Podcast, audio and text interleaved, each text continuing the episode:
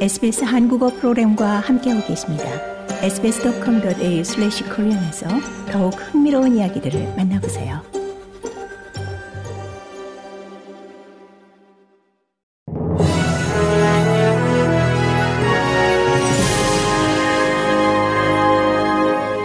(2023년 11월 28일) 화요일 오후에 SBS 한국어 간추린 주요 뉴스입니다.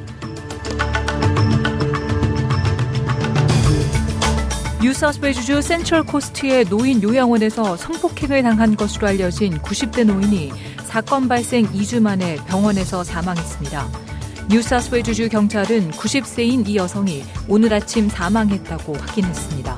이 여성은 지난 11월 15일 바토베이의 요양시설 유나이팅 나린 가든즈에 진입한 한 남성으로부터 폭력과 성폭행을 당해 심각한 부상을 입고 입원한 바 있습니다. 경찰은 해당 사건에 대한 수사는 계속될 것이라고 밝혔습니다.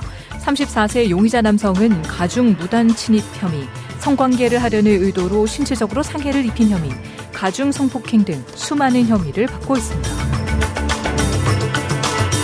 연방경찰이 연방대법원의 판결로 무기한 구금에서 풀려난 이들 가운데 전자 추적 장치를 장착하는 것을 거부한 이 최소 한 명에 대한 수색을 시작했습니다.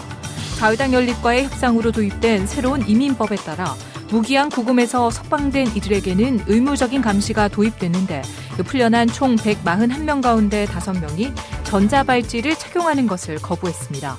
빌 쇼튼 정부 서비스 장관은 채널9에 출연, 이 상황이 곧 해결될 것으로 확신한다고 말했습니다. 이번 달 전국적으로 발생한 통신사 옵터스의 네트워크 단절에 대한 조사는 영향을 받은 고객들에 대한 보상과 불만 처리를 면밀히 검토할 것이라고 미셸 로울랜드 연방통신장관이 밝혔습니다.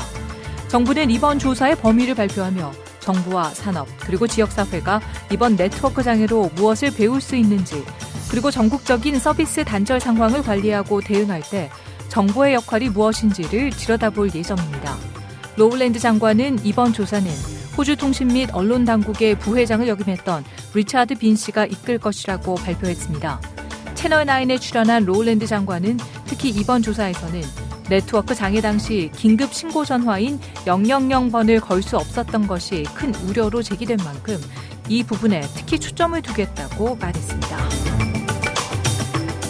뉴질랜드에서 6년 만에 정권을 탈환한 보수 연립 정부가 이 전임 정부가 추진한 전 세계에서 가장 강력한 금연법을 결국 폐지하겠다고 발표했습니다.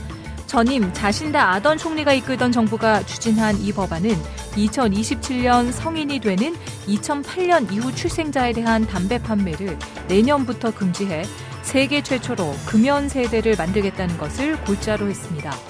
내년 7월부터 시행될 금연법에는 이 밖에도 담배 판매점의 숫자를 제한하고 담배 속 니코틴의 함량을 줄이는 것도 포함됐습니다. 하지만 신임 총리로 취임한 크리스토퍼 럭슨 국민당 당수는 가장 중요한 것은 경제라며 이번 조치를 통해 감세 재원을 마련하겠다는 뜻을 밝힌 바 있습니다.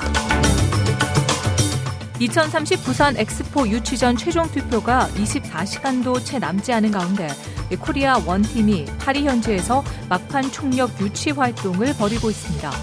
오일 머니를 앞세운 사우디의 물량 공세에도 한국 정부 측은 예측이 어려운 박빙 승부라며 마지막 투표 순간까지도 최선을 다하겠다는 입장입니다.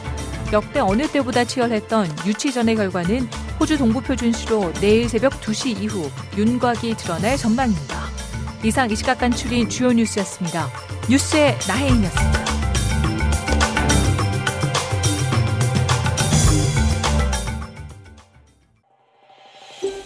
더 많은 이야기가 궁금하신가요? 애플 포드캐스트, 구글 포드캐스트, 스포티파이 또는 여러분의 포드캐스트를 통해 만나보세요.